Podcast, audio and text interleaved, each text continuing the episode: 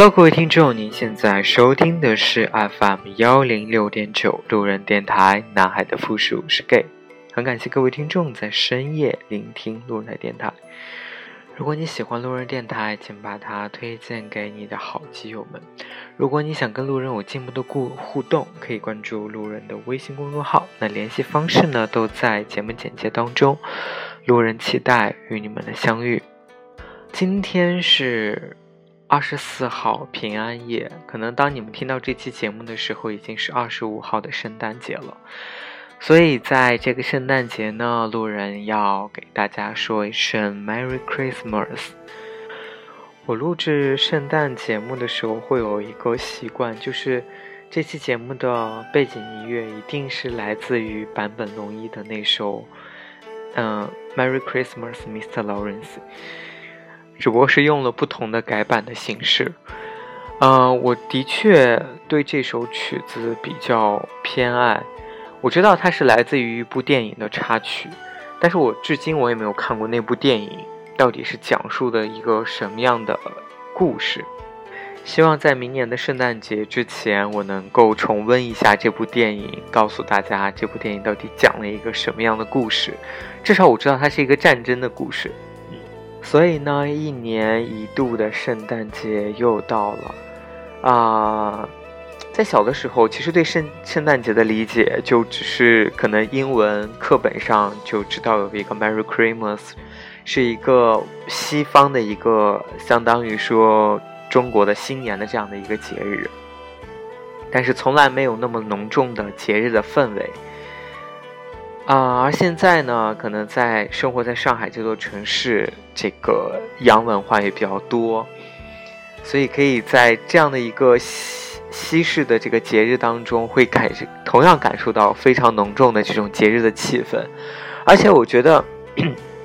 它跟这个呃中国的这个传统的节日，比如说春节不太一样的地方，就是你可能在春节的时候。你大部分的人都回家了，都跟家里人在一起，而过圣诞节却不会。就是过圣诞节，其实它有有非常浓重的节日的气氛。你可以各种在街上、在地铁、在商场里面被喂狗粮，但是你没有办法，是因为这一天你还要工作，对你没有办法去避免这样的被被喂狗粮的行为。其实有些时候。会去觉得，两个小情侣之间在这样的一个很有节日气氛的这么一个环境当中，啊，你情我浓的这种还蛮有意思的。曾经也会有一丝丝的，就是嗯，嫉妒、羡慕、恨。我记得那个在地铁坐地铁回家的时候，就就会看到有女生会把头埋在，因为上海很冷嘛，就是。可能为了取暖，就是把头会埋在男生的这个胸脯里面。哎，曾经就是对有那么一小小的嗯嫉妒、羡慕、恨。其实今天我并没有想说太多关于圣诞节的这个东西，因为我觉得对我来说真的没有什么好讲的。呃，最好的不虐狗的方式就是像我一样，待在家里，就尽情的待在家里就好了。今天想跟大家聊一下最近嗯比较关注的两部电影。第一部呢叫做《芳华》，可能大家都在最近的这段时间都或多或少听过这部电影，也被炒得很热，呃，褒贬不一了。那它是来自于这个冯小刚最近拍的一部算是贺岁档吧。那这部电影呢是根据呃严歌苓的同名小说做了改编。其实严歌苓还有一部叫做《陆犯焉识》，这个这本书也是被改编过电影的，那就是这个张艺谋导演的，叫做《归来》。那当时请了这个陈道明跟巩俐吧演了这这部电影，讲的。但是我觉得电影毕竟它可能跟原著会有一些嗯差异，那这些差异呢，可能是来自于。导演他想要去表达的内容，可能跟这个作者本人不是很一致。比如说，导演想要去表达某一方面的思想，可能这种方面的思想，并不是呃嗯，作者真正想要去表达的，反而作者想要去表达的一些东西呢，被这个导演可能就会一笔带过了。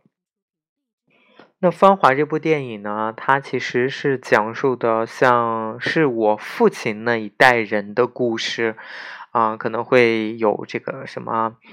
这个越南战争呐，还有这个什么当兵入伍啊等等之类的，像毛爷爷学习啊等等这些，当时那个时代发生的一些事情。总体看下来，我认为，嗯。有一些故事没情节没有交代的很清楚，然后人物会觉得有一点点缺失。这部电影上映以后呢，我看到的更多的是，嗯，大家对于好人这个社会形象，他的一些重新的定义或者是理解。那其实，在这个电影当中呢，也确实讲到了，我认为他讲到了一个就是比较现实的故事，就是好人不一定有好报，或者好人就没有好报的这样的。一个。其实，我觉得不管在哪一个时代下，好人，嗯，真的都不见得有好报。所以我其实是认同，嗯，就是作者想，就是导演想要去表达的吧。这个好人不一定真的有好报的这样的一个这样的一种思想。看完这部电影，其实让我觉得印象就是怎么说呢？反反思比较多的就是说，呃，时代是在进步的。为什么会这么说？因为我觉得那个呃，这个故事描写了是我父亲那一代人，他们呃那个时代人的思想，其实是很单纯、很质朴的。呃，看到男主角，我会觉得说他是一个能够非常克制自己的人。可能那个年代的那些人都会去非常克制自己，去克制自己的喜怒哀乐，去克制自己的感情，没有办法去表达出来。比如说，男主角对于他喜欢的这个女生，其实。任何人可能周围的人都没有看出来，啊，他只大约只只只是觉得他人很好，但没有觉得他原来对这个女生他是有这么热爱的一个喜欢之情的，而且女主又在深深的这个怎么说暗恋着男主，也是只字未提，所有人都也也看不清楚这件事情。所以我觉得可想而知，啊，当时的人是活得有多么的压抑，因为这样的思想的限制。嗯，就是现再想想现在，我真的觉得就是说，人类在这个社会的进步当中，思想得到了非常大的解放。可能那个时候，你去啪啪啪。可能都会背上一个非常严重的罪名，你可能会怎么怎么怎么样，但是现在就觉得这是一个很正常，很就觉得可能当你在结婚之前你还没有发生过这样的行为的时候，可能大家都会觉得你很奇怪，所以我认为这是一种思想的进步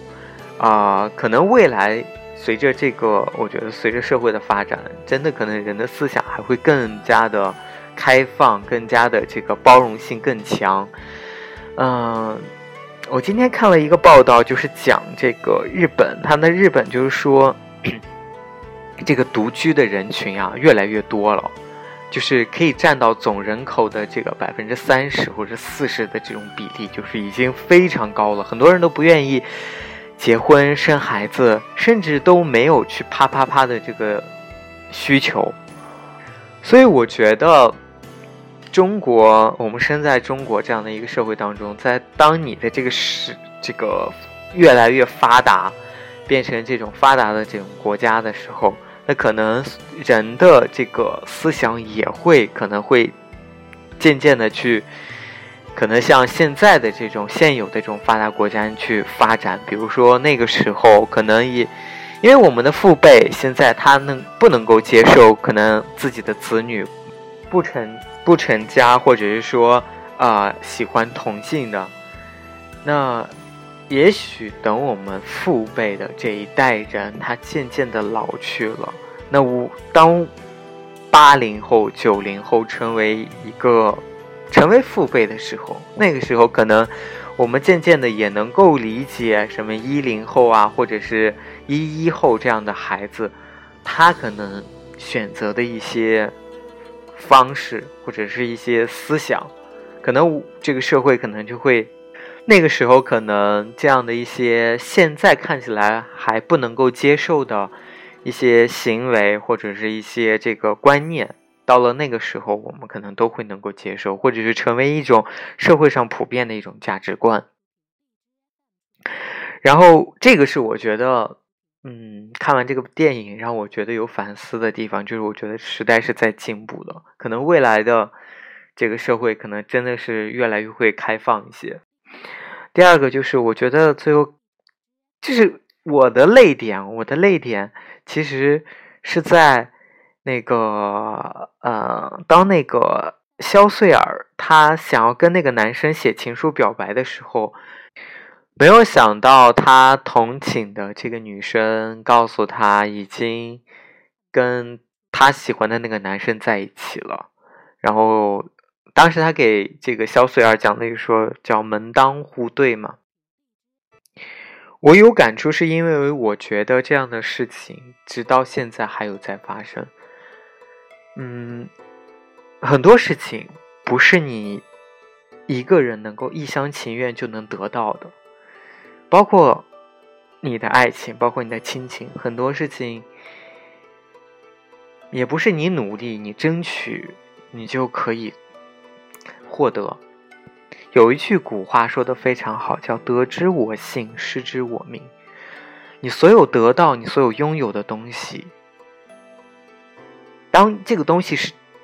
真的你喜欢、你渴望、渴求得到的时候，你得到它了。真的是一种，我觉得是一种恩赐，是一种天时地利人和，可能你得到了这样的你想要的这个东西，但是可能大部分时候我们天随人愿，没有办法事事如意，能够就是按着你的想法去发展的。所以说，遇到一个一份可贵的这个。感情，或者是两情相悦的这种感情，真的是非常非常不容易。这部电影里面呢，呃，有这样一句台词，他说：“一个始终不被善待的人，最能识别善良，也最珍最珍惜善良。”嗯，这句话，我觉得，我我以我现在的这个人生历练经验来说，我好像还没有特别的有体会。但我相信这句话一定是一个讲的非常对的一句话。